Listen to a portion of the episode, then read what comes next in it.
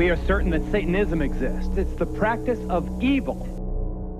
And following closely behind this car was this unidentified flying object. You prove the existence of the Bigfoot or Sasquatch by bringing in a body. You're listening to Wide Atlantic Weird, a podcast about why people believe weird things. I'm Cian, and here at the Cabin in the Woods, located somewhere in West Cork, I tackle stories of mystery from history, always attempting to remain critical but never cynical.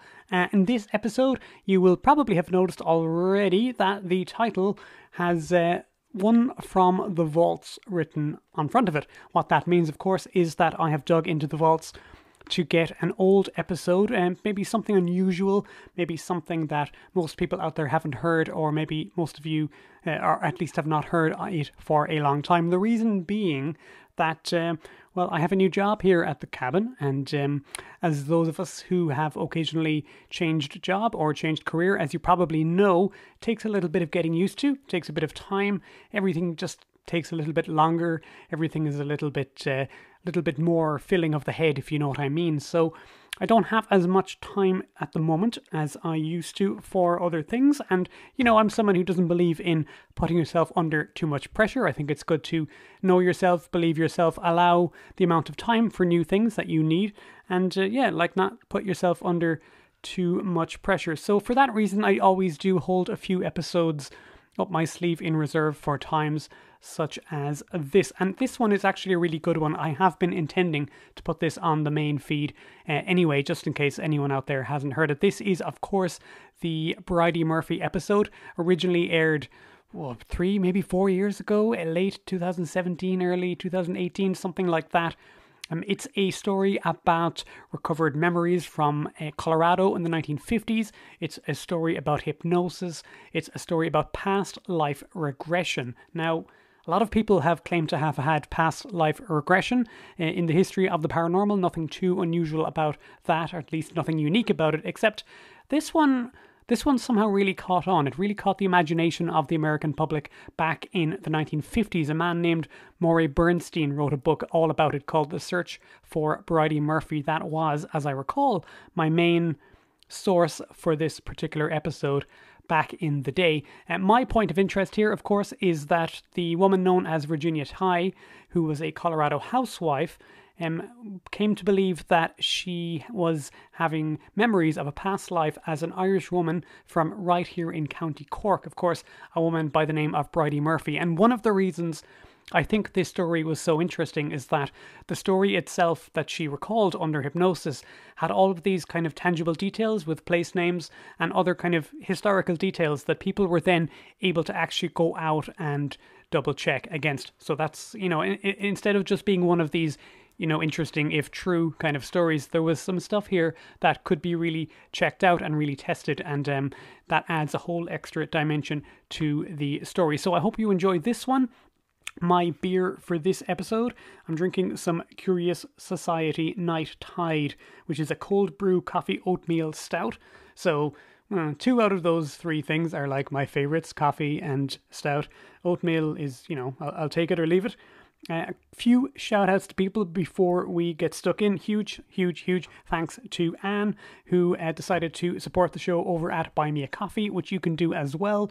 Of course, it is always Buy Me a Coffee forward slash Wide Atlantic, and no weird because it's just that kind of website, and it just did that to me. I don't know why. So, huge thanks to Anne, who says, From my cabin in the woods to yours.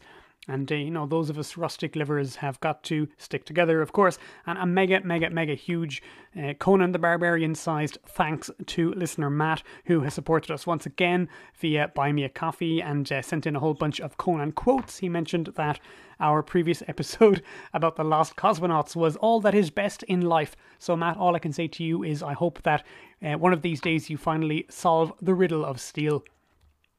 Uh, so again, if you want to support the show as a once-off, no commitment kind of deal, uh, and uh, maybe even get a lovely shout out to boot, especially if you put a funny comment on your um, your contribution.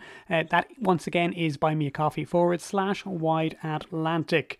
Now, uh, just a general thanks to everybody who shared the Lost Cosmonaut episode because we had a huge uh, we had a huge interaction with people from that, and loads of people shared it, and lots of other people found us through it, and that was wonderful. So if you haven't heard it, go back and check it out because it was a really really fun episode, and I learned a tremendous amount from it as well myself. Just a couple of other small things. I had one story sent in to me by listener Ian. This is from Rock Paper Shotgun, which is a website, and it's about a mysterious carving that appeared on the side of a hill, a place called Mendip Hill near Cheddar in Somerset. Now, this is one of those places in the UK that are famous for their giant chalk historical figures, and what appeared was a thing that looks like a werewolf or some sort of half man, half wolf type thing.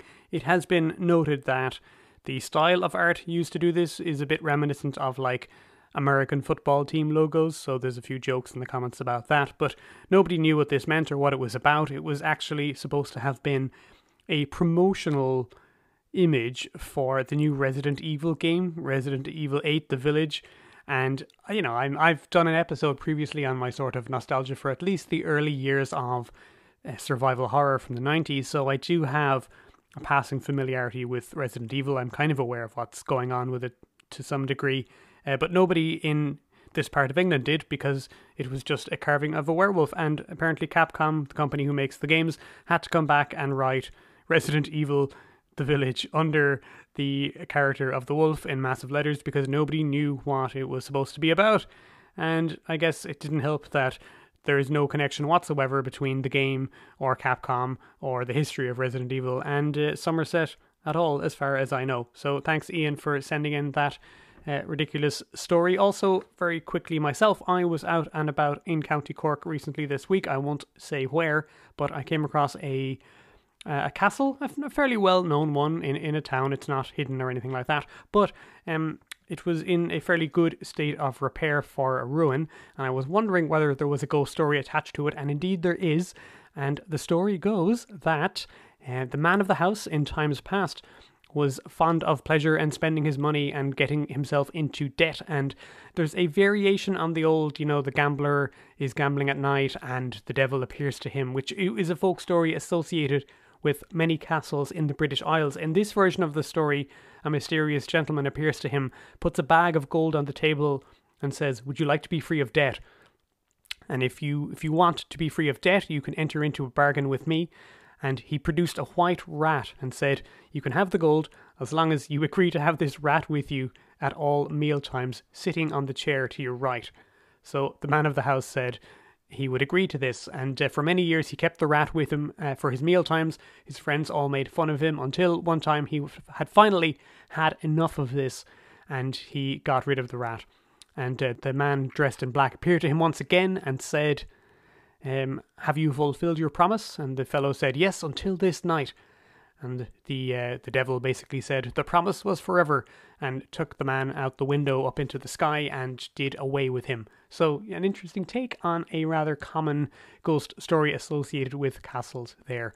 Right, we better get ready for this main episode.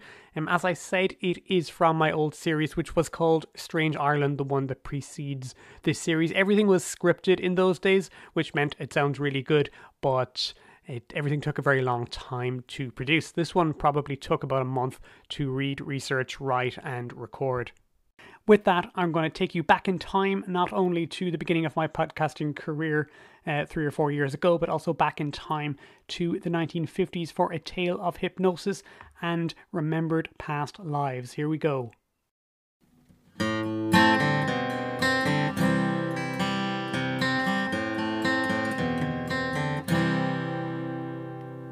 In 1956, a very strange book called The Search for Bridey Murphy was published in the US and caused something of a sensation.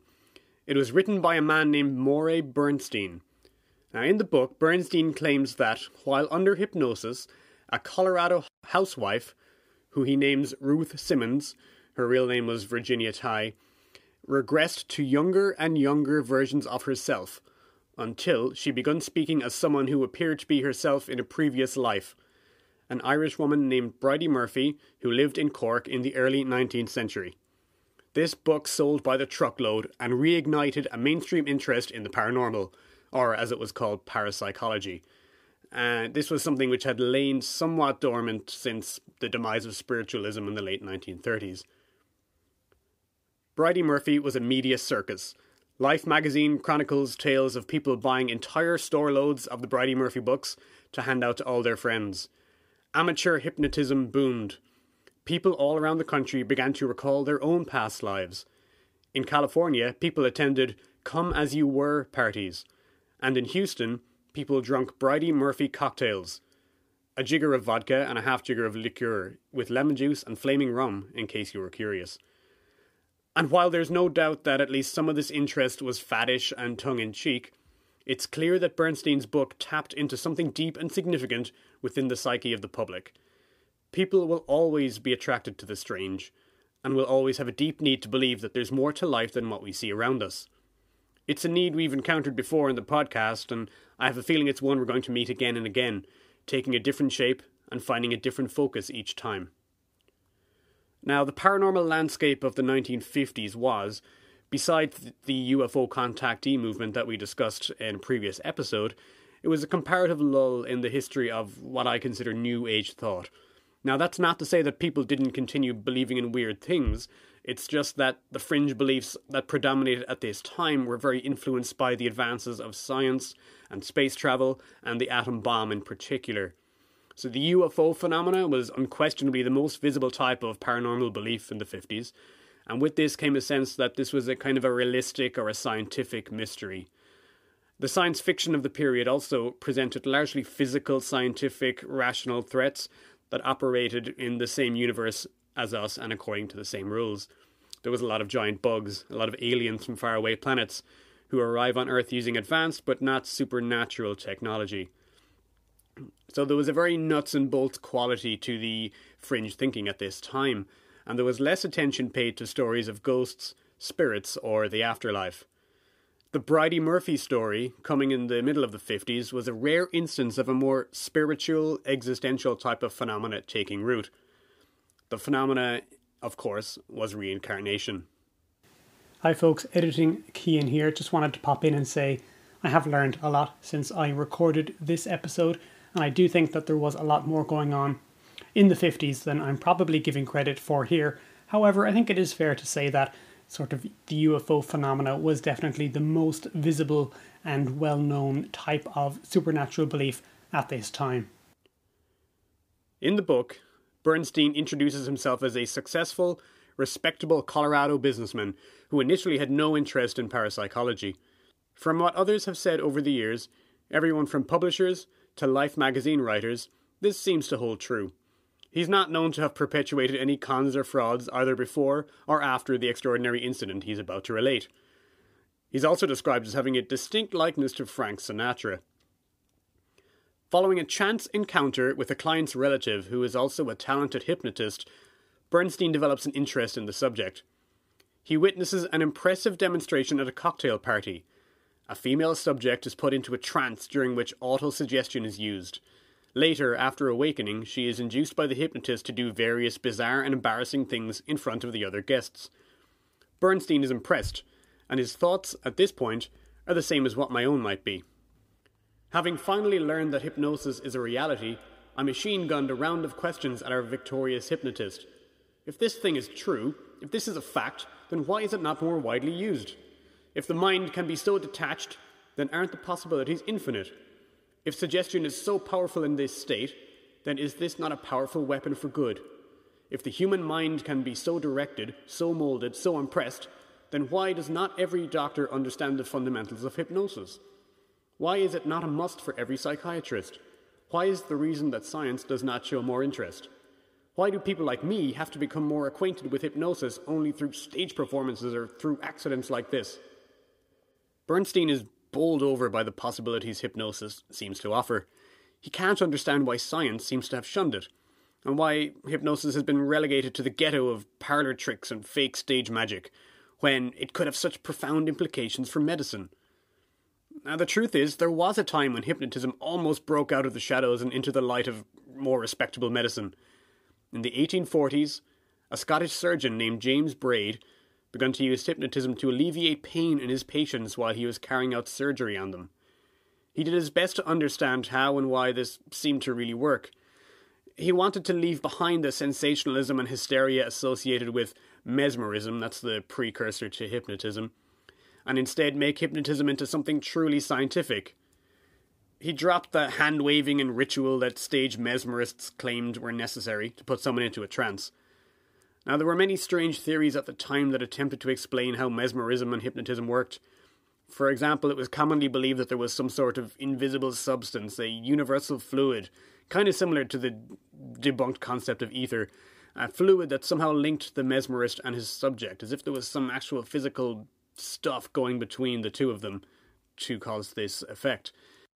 Now, Braid had no time for ideas such as this. Well, I'd better say a few words about mesmerism. I can't just toss it out there and not give some explanation. Uh, mesmerism, sometimes called animal magnetism, was the forerunner of hypnotism, and it was more occult and hysteria than science. It was introduced to European society by a charismatic man named Franz Anton Mesmer. Now, he initially used magnets to cause various fluids that he believed were within the bodies of his patients, and he used the magnets to make this fluid move around, granting them better health. Later on, he ditched the magnets, deciding that in fact, the power to heal resided within his own body. He called it animal magnetism and he described it as an unknown force that all living things possessed. His hypothetical fluid, he imagined, filled the entire universe, creating good health when it was in a state of balance within someone's body, and a state of disease when it was not. His sessions were wild, his patients would work themselves up into a frenzy, goaded on by Dr. Mesmer himself, and it seems likely that their suggestibility, aided by his considerably dominating personality, was the real cause of any results that came from his treatment. Mesmer himself believed that he had discovered a new branch of science and did not really appreciate his work being considered occult. But that's an aside. Let's get back to Braid. Now, the Scottish surgeon realized that, unlike mesmerism, hypnotism was really a particularly deep form of relaxation, in which the subject was still conscious quite unlike sleep.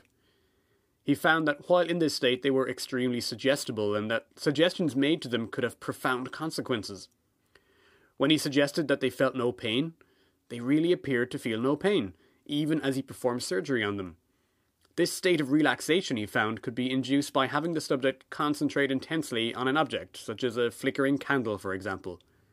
He named this process hypnotism after Hypnos, the Greek god of sleep, though He's using the term sleep figuratively. He knew that hypnotism wasn't really sleep. Now, while hypnotism was being used as an anesthetic by some doctors during this period, big changes were happening in the world of medicine at the same time. Uh, ether was discovered to be an effective anesthetic during the 1840s, and later on in the 19th century, chloroform began to be used regularly for pain relief during surgery. Braid wrote that these chemicals were subject to abuses and that hypnosis presented no such dangers, as it didn't involve putting any foreign substances into the body. But medical science on the whole has long preferred the addition of a known substance in a controlled amount over the less reliable and more unpredictable mental alternatives. After all, hypnosis did not always affect people the same way. Some people are difficult to hypnotize, and it can take a long time to put somebody into a trance. Serious research into hypnosis as a credible alternative to anesthetic drugs dried up. But back to Morey Bernstein. Now, over the next few years after his first encounter with hypnotism, he learns how to do it for himself and becomes known for being able to cure people of various ailments using the power of suggestion while they are in a trance. Now, this is something that still happens today. It's not something medical science has a real problem with, but as with the case of James Braid previously, it's more the unreliability that standard mainstream medicine is not so on board with. There's something a little bit unpredictable in the way that everybody reacts differently to this, but Bernstein seems to have a bit of a knack for it. Eventually, he becomes interested in the use of age regression. Now, this is when a hypnotist asks a subject to return to an earlier time in their life, and they begin speaking as though they are at, actually at that younger age.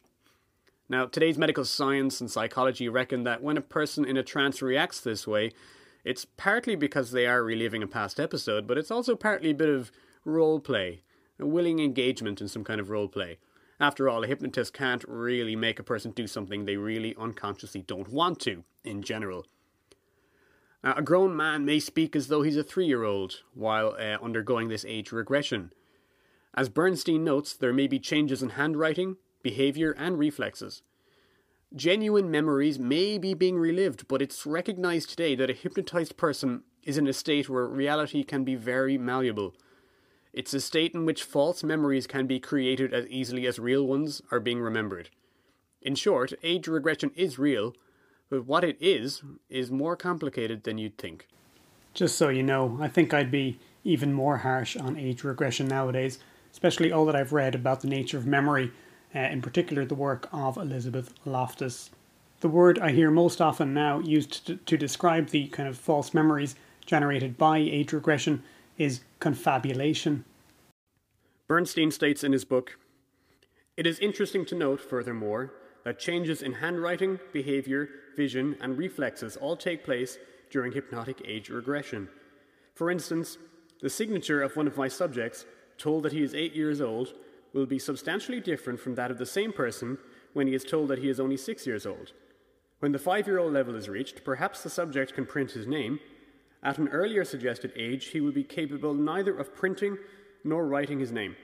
Handwriting experts will usually confirm that these samples of writing, when compared with specimens which were actually produced during the childhood of the subject, are practically identical.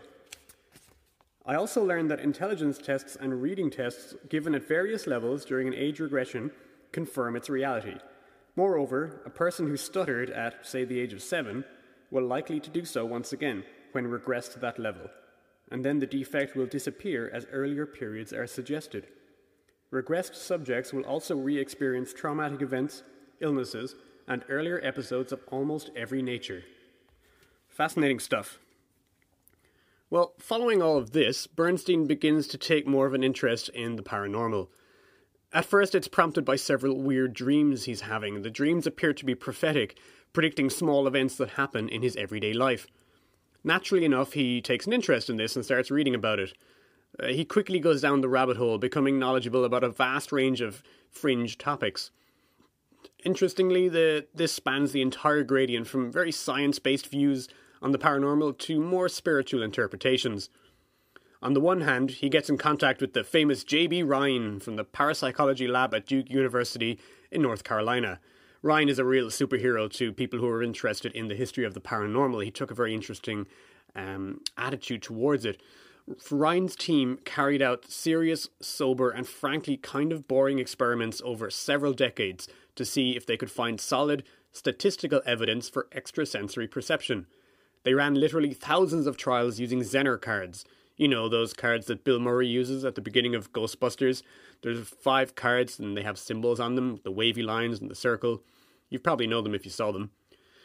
So, Rhine's work, while it was never considered exactly mainstream, it does remind me just how close parapsychology did come to being a respected, accepted science in the middle of the 20th century. The very fact that a university actually let someone like him develop a department like this, and they paid for it, it shows the level of importance and seriousness that was attached to the subject at the time. On the other hand, Bernstein goes down a deep, deep rabbit hole when he also becomes very impressed by the career of one Edgar Cayce. Known as the Sleeping Prophet, Cayce was a 19th century mystic who used supposed supernatural powers to heal people and make predictions of the future. His prophecy and philosophy has a decidedly mystical and religious bent, Cayce himself is a fascinating case and hugely important to the development of paranormal thought, particularly in America, but that's a story for another day. I've got to keep this on track somehow. What's important here is that Bernstein was consuming literature from both sides of the aisle. He was, by nature, a methodical and business minded man who liked to consider things scientifically. I have a background in science myself, and I am impressed by the pains he took in his book to uh, investigate all of the phenomena that he was interested in. He does seem to set up double blind testing whenever possible, and he considers every other alternative whenever he can. And I'm satisfied that he is genuine when he says that the things he found inexplicable uh, were genuinely inexplicable to him. So there's quite a lot to be impressed by in his book and in his attitude. But he was being more influenced by the New Age uh, at this time as well so the more metaphysical aspects of the paranormal. So both of these two sides of him were to influence what was about to come, the single strangest case of his brief career in hypnotism. Perhaps he shows his hand and his attitude most clearly when he says, from his book, But now at last there is scientific evidence that men are something more than bodies, that they have minds with freedom from physical law, that these minds have unique, creative forces which transcend the space time mass relations of matter. The mind, in short, has been found to be a factor in its own right, and not something which is centered completely in the grey matter of the organic brain.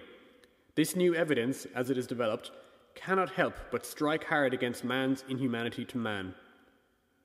Before his death in 1923, Charles Steinmetz, the mathematical wizard and electrical engineer, told the world that science, when it finally turned towards spiritual discoveries, would make more progress in 50 years than in all its past history. If that great genius were alive today, he would probably agree that the gong has sounded at last. The fateful half century has finally got underway. So that's quite a lot of preamble to uh, let you know where Bernstein was at, but I think it's important just to appreciate his mindset when he went into this case, because things are about to get really strange. Bernstein is particularly interested in fusing these two different ways of looking at things, and he's trying to make science of the spiritual. As he inevitably crawls towards the topic of reincarnation, he becomes particularly taken with the notion that maybe the soul is just another kind of electromagnetic resonance, one that can transfer after death from one body to the next. He uses the uh, example of a worn out television set that can no longer pick up televisual waves, but purchasing a new one will allow you to pick up those same waves in a new body, so to speak. Overall, Bernstein's sheer enthusiasm for everything strange and inexplicable is enjoyable and infectious. It's impossible not to like him. It's also impossible, for me at least, not to feel a little envy towards him for the era he lived in when stuff like this could still be taken seriously, when it seemed as though parapsychology needed maybe just a little more research to prove, but that we were surely only around the corner from general scientific acceptance of psychic phenomena. Such was his state of mind when he met the young couple he names Ruth and Rex Simmons. Now, his use of false names here is important, as it indicates that Ruth Simmons, who was really Virginia Tighe, though I'll continue to refer to her as Ruth as he does in his book, she was not particularly interested in being involved in all of the hoopla that was to come. In fact, over the course of the book, Ruth indicates over and over again that she doesn't particularly enjoy the hypnotism sessions that were to make her famous, and she keeps trying to discontinue them.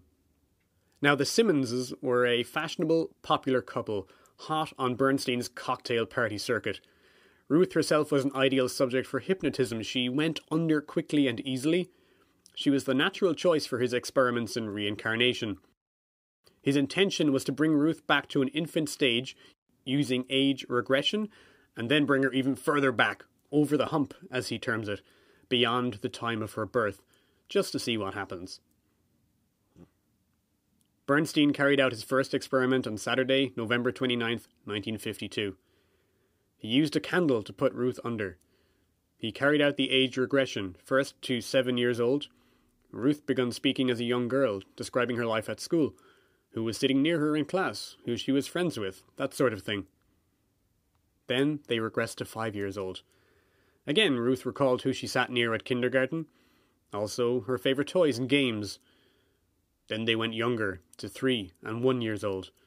Now, it must be mentioned at this point that modern science and psychology reckon that people don't have any true memory of events that happen while they're this young.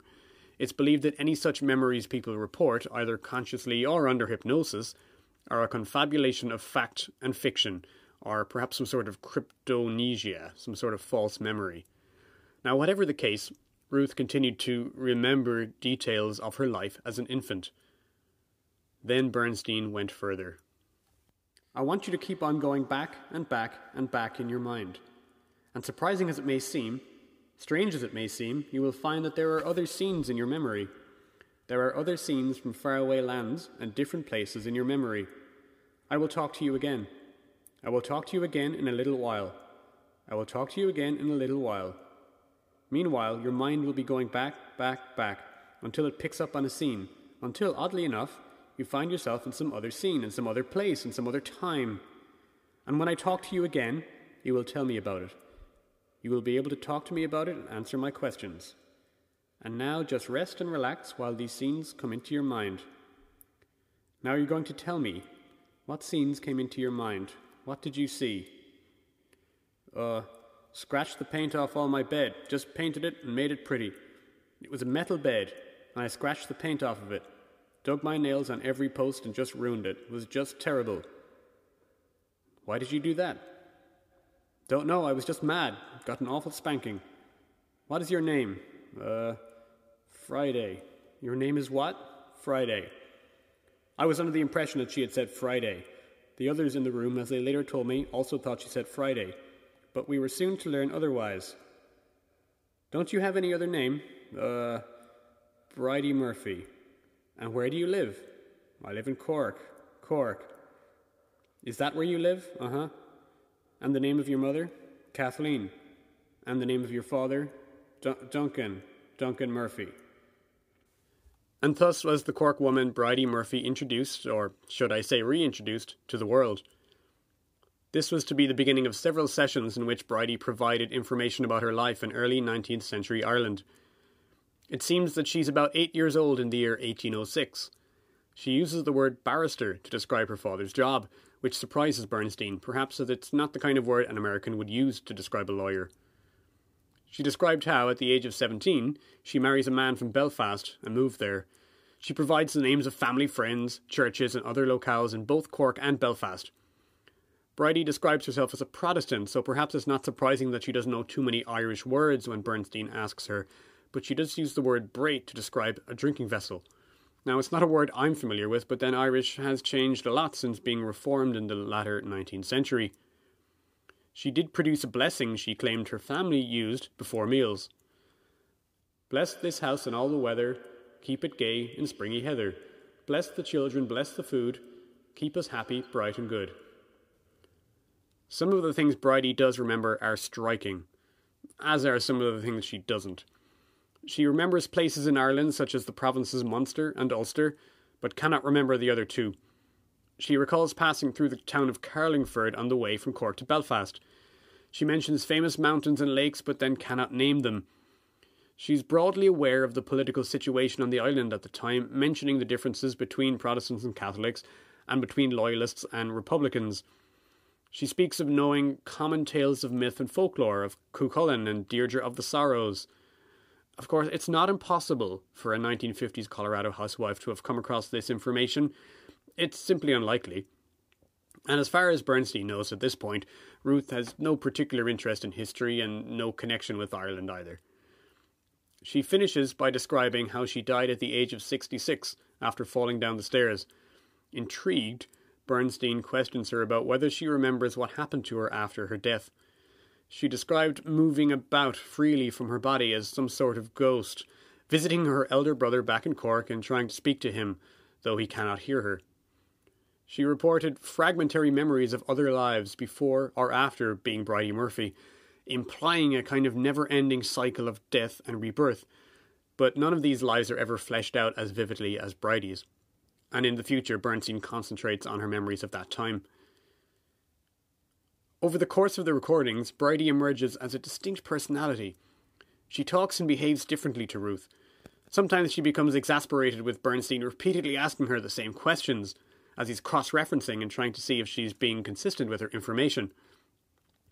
Reading the transcripts of the recording sessions is quite haunting. Hearing Bridie describe her life really does feel as if we're somehow magically getting a window into the past.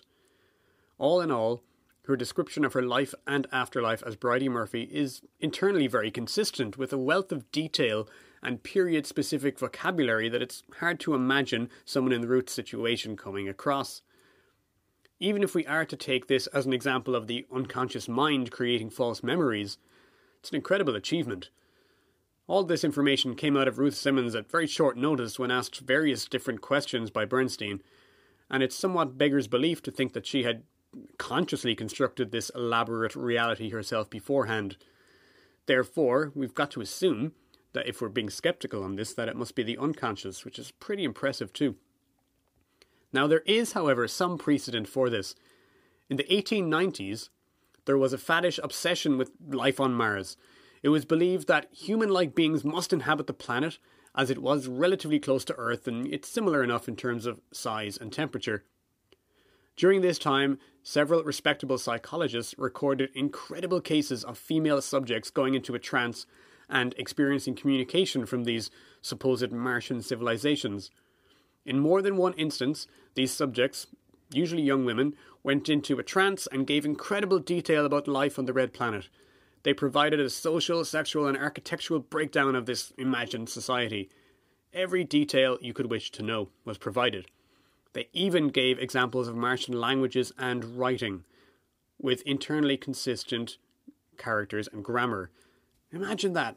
The human brain could unconsciously fabricate such a thoroughly constructed fictional reality without us being aware of it consciously. The Martian communication is a fascinating case, but that's a story for another day.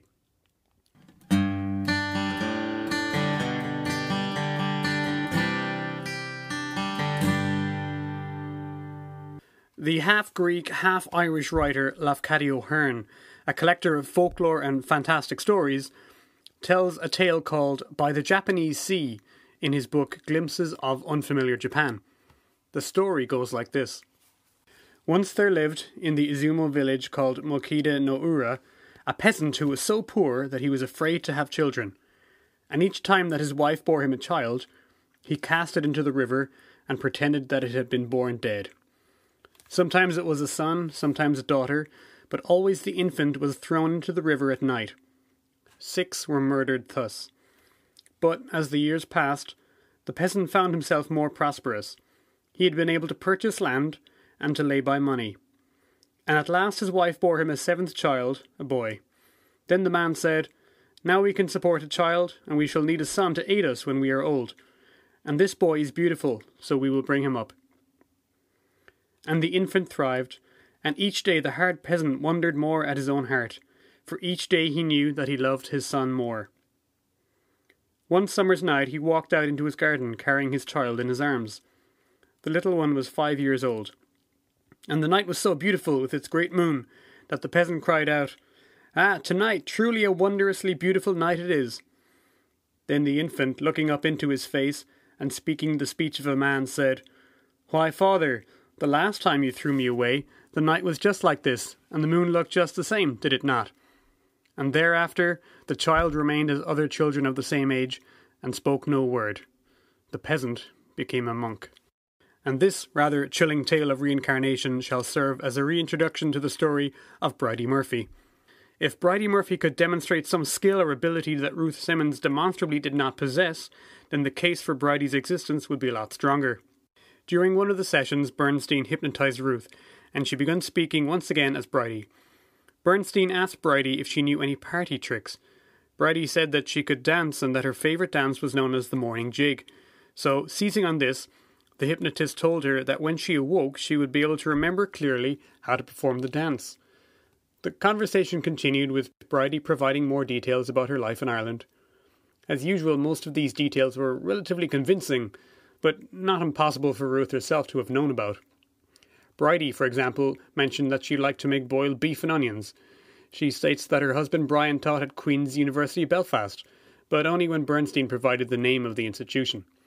Now, I've been to Queen's, and it wasn't built until 1845, which still checks out as Bridey isn't supposed to have died until 1868. In any case, she seems to have had knowledge of things that happened after her death, either because she picked up this information during her stint in limbo, as she describes it, or because Ruth herself had knowledge of things that had happened in the past. Now, during this same session, Bridey gives an address of sorts for where she lived in Cork. Now, this is where it gets interesting for me. She states that she lived in a place called the Meadows, but during this session at least, she can say no more about this. When she came out of this trance, Bernstein encouraged Ruth to perform the morning jig, Ruth seemed confused and unsure as to what he meant, but after requesting this three times, the post hypnotic suggestion took effect, and Ruth performed, seemingly from subconscious or maybe muscle memory, what Bernstein describes as a cute little dance. The dance ended with her putting her hand over her mouth. When she asked why, she said it was for the yawn. Bernstein made a link between the yawn and the name The Morning Jig, but before he could get any more information, Ruth had become herself once again and Bridey was gone. During this time, Bernstein's contacts in Colorado were checking everything they could about Bridey's story. They confirmed some of the basic place names she had given Cork, Belfast, as well as less well known places such as Carlingford, and the newspaper, the Belfast Newsletter. Some places she had mentioned they could not find on any map, such as the town of Bailing's Crossing. Bernstein himself called the Irish consulate and the Irish railway lines, but none of them had ever heard of this town. It wasn't until several weeks later that Bernstein encountered, by chance, several friends of friends who had actually been in this town in Northern Ireland, all of whom said that it was small enough not to appear on many maps. In fact, the best description I found of it is that it's just a crossing, a place where two roads come together, and not even a real town. All I can say is that I'd never heard of it, and without further geographical clues from Bernstein's book, I've been unable to find it on uh, maps myself, either in print or online. So, really, we only have his own word for it existing at all. On the other hand, Bridie cites a St. Teresa's church in Belfast. Now, this does exist, it's on the Glen Road, though it is properly called St. Matthias's Church. It is in the parish of St. Teresa's and is colloquially called St. Teresa's uh, in an informal sense. However, the building that's there now only dates to 1911. Ruth was recorded for the fourth time in July 1953 at a Colorado resort during a holiday. Her husband was becoming impatient with the sessions. He had no interest in the couple becoming known as cranks or charlatans of any kind. Bernstein sensed that he might not be able to get much more material from Ruth before this avenue was closed to him forever. During this session, Bridie said that as a teenager she attended Strain's Day School in Cork. Bernstein got excited at this point. This is the kind of detail that can be checked against historical record. Ruth sneezes, abruptly opening her eyes in the middle of the trance and asking for a linen, which confuses everybody present. It's a few minutes before Bernstein realizes that, still in character, she's using an archaic term for a handkerchief. There's a genuinely hair raising moment when Bernstein tells her to come out of the trance and reminds her that she's really Ruth Simmons, only to have her open her eyes again and reply as Bridie. I can't deny that I was badly frightened by now. No use trying to deny it because the tape recorder at this point plainly indicates that my voice was cracking. It seemed as though she was going to insist upon retaining her identity as Bridie. Had I kept my presence of mind at this stage, I could have continued with the questioning I was less than half finished, and this might have been an especially opportune time to quiz her. But now there was only one thing on my mind getting my subject out of that trance and back to the present time and place. In the next session, Bridie mentioned someone playing the uilleann pipes, an Irish variant of the bagpipes, and a word that is generally mispronounced by anyone who isn't familiar with Irish music. As anyone would be at this stage of the game, Bernstein is fishing pretty hard for something he can track down that will prove Bridie really existed. He badgers her for some paperwork. Surely there's a marriage certificate or a death certificate or something, anything. Bridie gets impatient at his questioning. Now, I can't say I know enough about psychology to state that this is possible, but it feels that if Bridie is manifesting as some sort of secondary personality from Ruth's subconscious, well, it's almost as if Bridie knows that any such search for hard evidence will destroy her, and she is therefore dodging the question as much as possible, but always in a way that's consistent with her character. She changes the subject. She talks about her husband's family and how they felt about him marrying an orange, as they called her, meaning that she's a Protestant. She even uses the word hung to mean married, an archaic Cork term I've heard older people use here. She correctly states that Queen's University was not technically a Protestant university and that some Catholics did teach there. She says that her husband Brian wrote for the Belfast newsletter and Bernstein strikes, peppering her with questions about how old he might have been at the time or when he might have written them. Again, he's understandably desperate to find something that can be checked. Bridie, as though sensing his game, at first becomes vague, but then admits that it was after they had been married for about 25 years. What with the internal consistency of her life story, this may be enough for a cross reference. Speaking of consistency, I'm impressed at the variety of Irish surnames Bridie uses to populate her world. Names like Farr, Dooley, and Fitzmaurice all are genuinely Irish but relatively uncommon. If she had only known O'Mahony's and McConnell's, names any American would associate with Ireland, then her story would not ring as true. She's also familiar with currency, talking of pounds, tuppence, and sixpence, though coins with these names would still have been used in Ireland in the 1950s. She mentions three songs that she likes the Londonderry Air, which is a real tune, more commonly known here as Danny Boy, the Minstrel Song, and a song simply called Sean. Bernstein asks her if she knows anything about Blarney Castle, which is just outside Cork City. Her reply is a good example of the way in which she avoids answering things directly, while still giving the impression of a distinct personality that has lived its own life. Oh, Blarney, that's. There's a place where you go and you know, you put your feet above your head and you. It's a myth. Brian says that Father John would tell you the truth about that too. You have to believe you put your lips to it and then you get the tongue, the, the gift of the tongue. During this session, Bridie is more herself than ever before, as the Irish say. Her personality emerges more clearly as being different from Ruth's. She's alternately canny, suspicious, and proud, and reacts in these various ways to situations that would be important to Bridie. As I've said before, reading the transcripts is quite haunting. The search for evidence of Bridie's life here in Ireland was carried out independently of Bernstein. This was a, a suggestion made by his editor, an Irish law firm was hired to track down as many details as possible. It soon became clear that such records that might have been useful were not often kept here during the first half of the 19th century. I decided to look into this myself. Population censuses were taken every 10 years beginning in 1821, but they show numbers and not names. To complicate things even further, the investigators have to contend with the fact that Murphy is probably the most common name in Ireland. Nevertheless, they were able to score some hits. Bridie mentions a greengrocer in Belfast called John Carrigan's and another called Farr's. Library research in Belfast proved that these businesses did exist and that they were the only registered businesses under those names in the city at that time. They exist in a directory for the year 1865, but not for the years before or after. And besides relatively common knowledge facts about Cork, Galway, and Belfast, Bridie scored hits on a myriad of smaller details such as the existence of tobacco farmers in Cork and a large tobacco company operating in Belfast at this time. She talks about legendary figures such as Cuchulainn, and she gets the particulars of the currency right too. With regards to the tobacco, this was only ever an infrequently grown crop here, and it isn't even common knowledge among Irish people today that it was ever grown here. Some of Bridie's more colourful uses of language were also put under the microscope. Two Irish authorities maintained that, while Bridie's remarks about the Deirdre story were essentially accurate, the king involved in this tale was the King of Ulster, not Scotland. Bridie had said she was a beautiful girl and she was going to marry this king, this King of Scotland, and she didn't love him, and this boy came and saved her. It is true that Deirdre was to become the bride of the King of Ulster, who figures prominently in all versions of the story. It is also true that most accounts, including the two best known works on the Deirdre legend, W.B. Yeats' Deirdre and J.M. Synge's Sorrows of Deirdre, contain no mention of the Scottish king.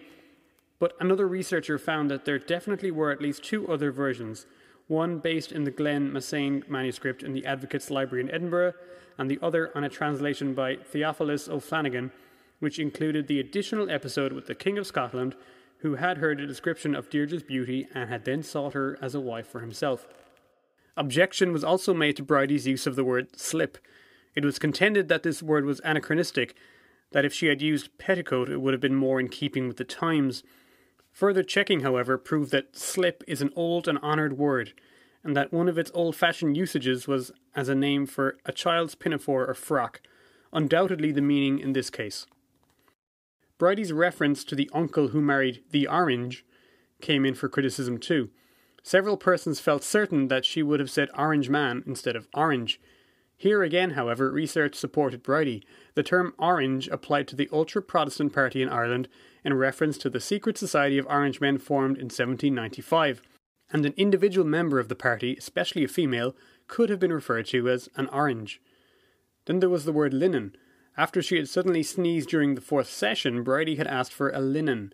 She was obviously referring to a handkerchief, but there is apparently no such usage in Ireland today.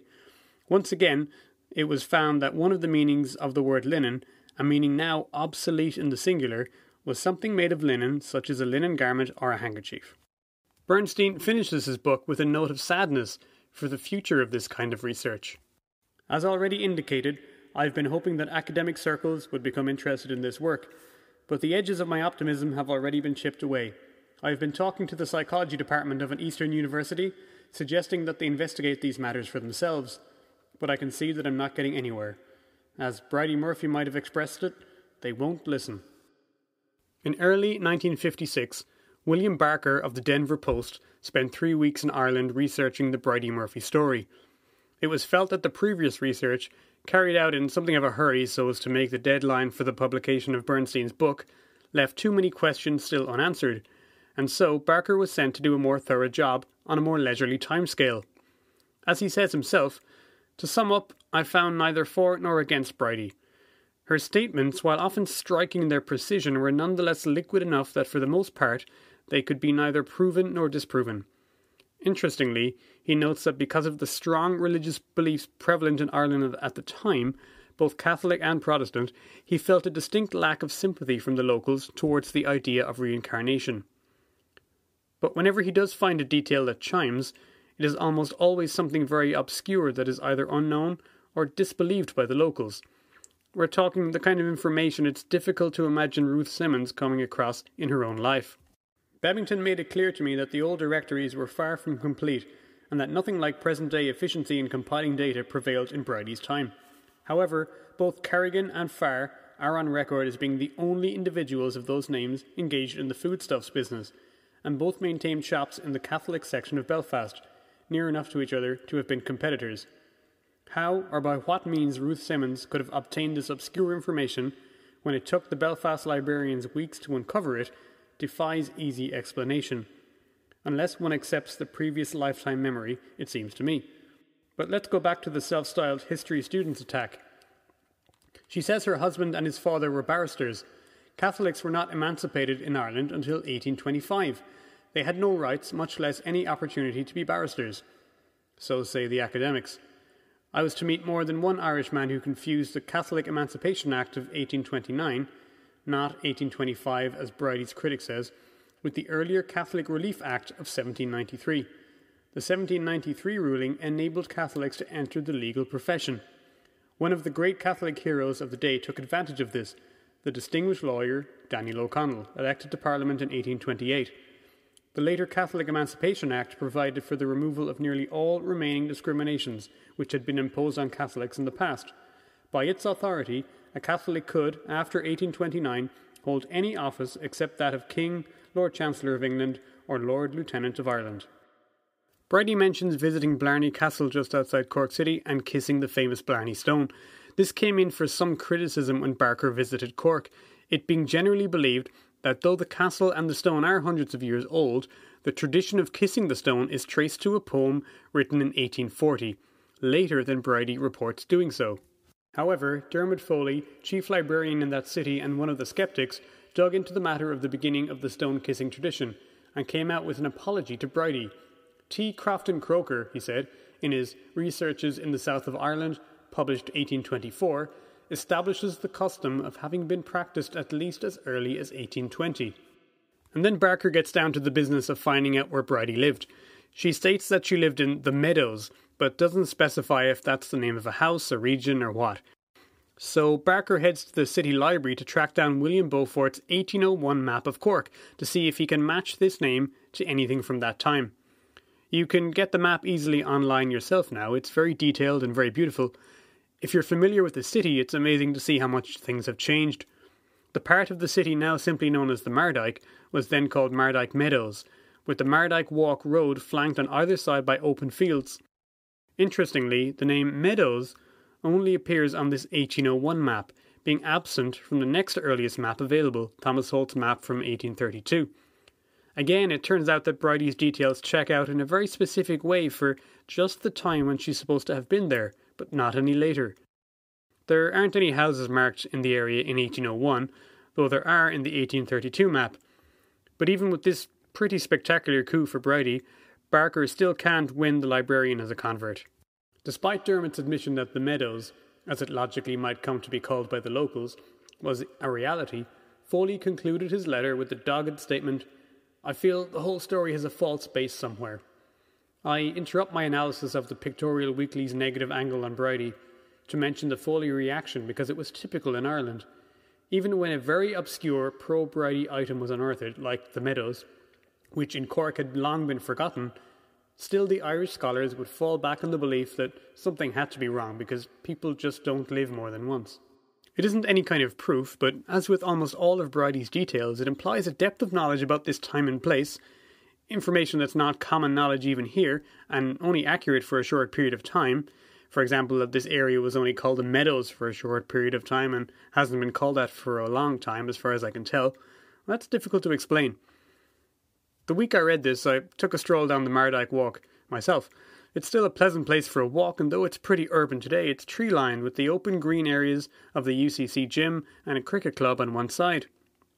Bridie's claim that she had an iron bed as a child, claimed by Cork academics to be an impossibility in Ireland in the early 19th century, is bolstered by an unusual source the English novelist William Makepeace Thackeray.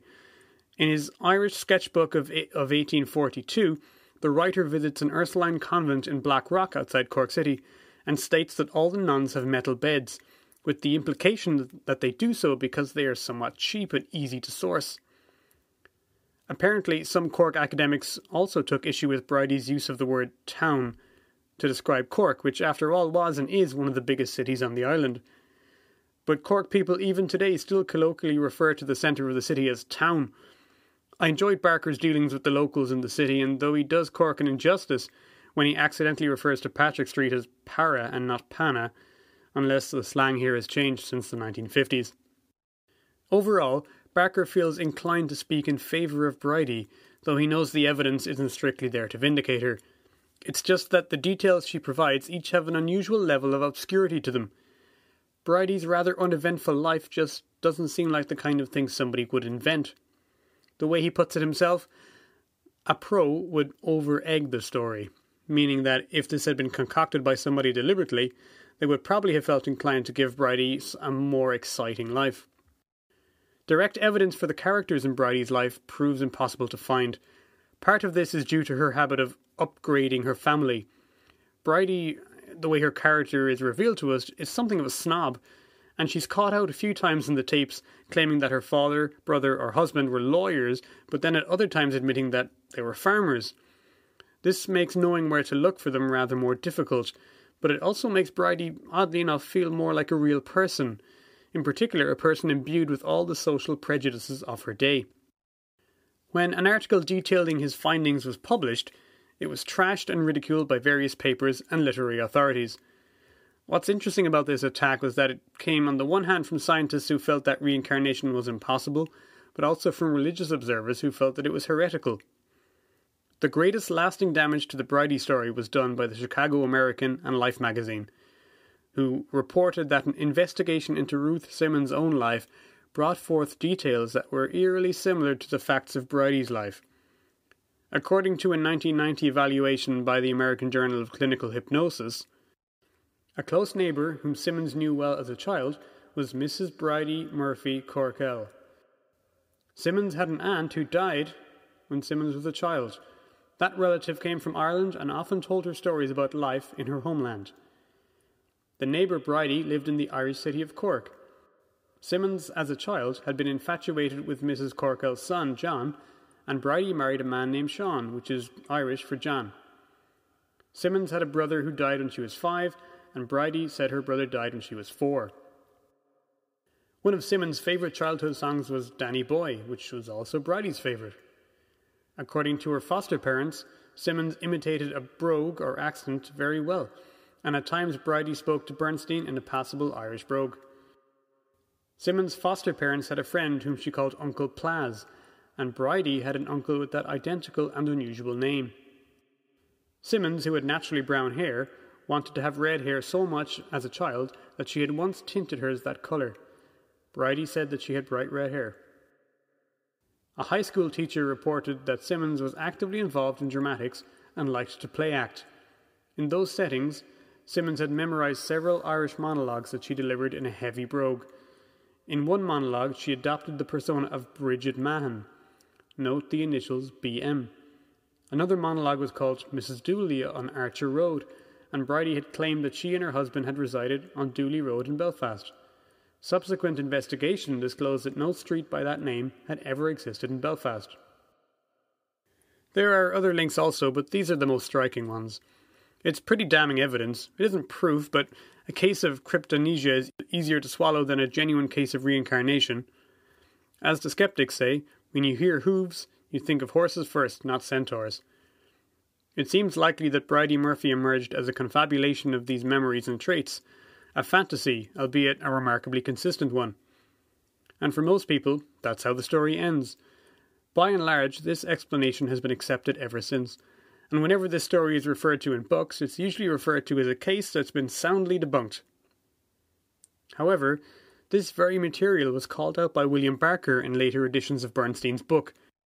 He claims that the anti Bridey articles were prepared by one Reverend Wally White, a man who admitted that he did so in order to discredit the phenomena that threatened his own religious beliefs, and who in any case had never known Simmons or her family and had no special knowledge of them. Barker points out that the supposed Irish aunt, Mrs. Marie Burns, though being of Irish descent, was born in New York and spent most of her life in Chicago. She did live with Ruth's family for a period of time when Ruth was 18, but she had never lived in Ireland and had no particular interest in the place. Barker tracked down the high school teacher who supposedly taught Simmons how to speak with an Irish accent, Mrs. Harry G. Solnier, only to find out that she barely remembered Ruth and had never heard of Mr. Dooley on Archey Road. Ruth herself, though never convinced of the reality of reincarnation and fairly uninterested in promoting Bridey Murphy in any way, admitted that she had never done any such drama training beyond elocution lessons and never done any Irish dancing either. The dead brother was entirely a fabrication of the newspapers. Ruth made it known that he had never existed. She had never had a brother. When Barker really gets into dissecting the kind of uncritical and frankly superstitious thinking that lie behind the anti Bridey articles, his frustration comes to a boil. Tabloid parallel. Ruth, as a tot, lived on Blair Street in Madison. Blair Street, some distance away from her old home, is crossed by Gorham Street. A block and a half from her house was St. John's Lutheran Church. The pastor was John N. Walstead. Bridey speaks of a Catholic priest, Father John Joseph Gorman, and isn't all that an amazing coincidence? My answer. Well, I'll give you another amazing coincidence. I have lived in Denver most of my life, including my childhood. In Denver, not too distant from our house, is Gorman Avenue, and in our neighborhood is a St. John's Catholic Church. And like everyone else in the US, I have known people, including Padres, named John and Joseph. And furthermore, I'm not even Bridey Murphy. However, by the Chicago American's reasoning, on a coincidental basis, if I were hypnotized, I'd speak as if I were she. Oddly enough, this is an almost perfect example of how folks looking to justify supernatural happenings find examples of coincidences in ordinary sets of data. But here we have the same error being committed by those who are trying to debunk the supernatural. It goes to show that nobody has a monopoly on bad research. The neighbour named Bridey, however, was real, and this is, for me, something that's more difficult to get over. Ruth claimed that she had never actually spoken with her as a child and had no idea what her last name even was. This real Bridey had in fact refused to be interviewed by the Chicago American, and she wasn't from Cork, she was from Mayo. However, her name being Corkell does seem somewhat suspect. Bridey was dead right on at least two dozen facts Ruth simply could not have acquired in this country, even if she had set out deliberately to study up on Irish obscurities and certainly these data were not given an 18 year old Chicago girl listening to folklore allegedly handed on by a New Yorker who'd never been to Ireland. The more time one devotes to Bridey's six hours' worth of testimony, the more points in her favour seem justified. For instance, when I was in Ireland, Irish scholars said she was wrong when she spoke of a tuppence, meaning the single coin worth two cents. But he said flatly there was no such monetary denomination. Yet, after my return, we learned that coin collectors specializing in the monies of the British Isles are perfectly aware that there was indeed a tuppence during Bridey's time. It was circulated between 1797 and 1850, a rare and telling bit of information. But it seems as though at this point the world had moved on. The whole Bridey Murphy thing had just proved to be another 10 day wonder, and public interest just wasn't there anymore. Barker's rebuttals of the poorly researched skeptical articles were not published until the 1960s, so for most people, the story ended with Bridey exposed as a hoax. As far as I can tell, nobody ever reinvestigated the details of Ruth's life, so Barker effectively has the last word. So, what are we of the 21st century to make of all this? Personally, even though I love a good story, I'm a fan of Occam's razor too, and If there's a chance that all this can be explained by false memories and cryptomnesia, well, that fits into my understanding of the world far better than an alternative such as reincarnation. On balance, lacking irrefutable and extraordinary evidence otherwise, well, that's where I have to leave it. But it simply can't be stated that the case was ever proved to be false either. The debunking articles are replete with lies and cannot be considered a useful source of information. For me, there's no question of a deliberate hoax anyway. Ruth's lack of interest in the case and Bernstein's life as a businessman with only a passing interest in the occult really don't point in that direction. The book itself, The Search for Bridey Murphy, is out of print as far as I can tell, but it's worth tracking down. It's a great read. Not only does it take place in a magical 1950s era of dapper, stylish ladies and gentlemen who seem to do nothing but attend cocktail parties and earnestly discuss clairvoyance, telepathy, and hypnotism, a world I wouldn't mind hanging out in, at least for an evening but the way in which Bernstein deals with these topics is always even handed and utterly sensible. He never comes across like a man who's desperate to prove the reality of reincarnation. After all, it doesn't underpin any particular worldview he's trying to sell.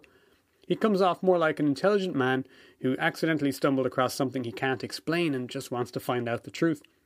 Though he does begin to take an interest in reincarnation, it never comes across as if he's forcing facts to fit with a preconceived idea and he's aware that the evidence he has, though striking, is, is not proof.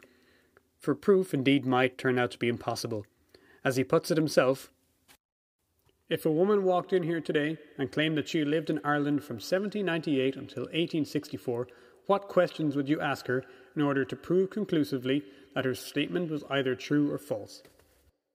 Of course, he may simply be painting himself this way to make the story more believable, but the fact remains that after the success of the book but died down, Bernstein went back to his business interests and never again dabbled in anything parapsychological. There were no sequels to the Bridey story. He never set himself up as some kind of hypnosis expert, though he could probably have made a fortune doing so. In fact, neither Bernstein nor Ruth Simmons took part in any further promotion associated with the Bridey Murphy events. Almost. Simmons did turn up once for a few minutes on a game show called To Tell the Truth in 1966, but that does seem to have been the limit of her fame seeking.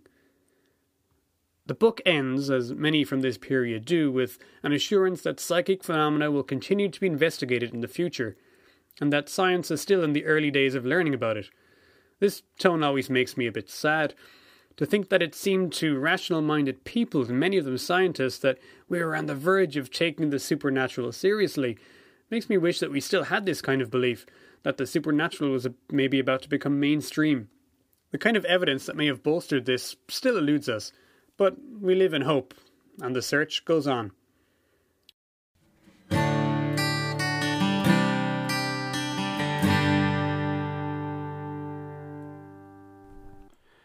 Well, there you have it, folks. That was uh, an original episode of my old show, Strange Ireland, which, as you can probably guess, uh, dealt with things that were unusual, as my current show does, but was focused more entirely on Irish topics. Obviously, I still do them occasionally, or if there is an Irish reference to something, I will try and work it in there. Listening to that, I wonder if my voice has changed or if it's just equi- an equipment thing. Uh, back in those days, I had more space at the time. I was using an SM58 hooked up to some sort of preamp, as I remember, whereas now I use a Zoom instead with the SM58 sticking out of it sometimes, depending on where I am. Um, so that's that's one thing. Another thing that strikes me is my my optimism about the whole subject in those days, and um, the excitement and the belief that you know it, it is an unqualified interesting positive thing. And I think it can be, and I think it still is in some areas for sure.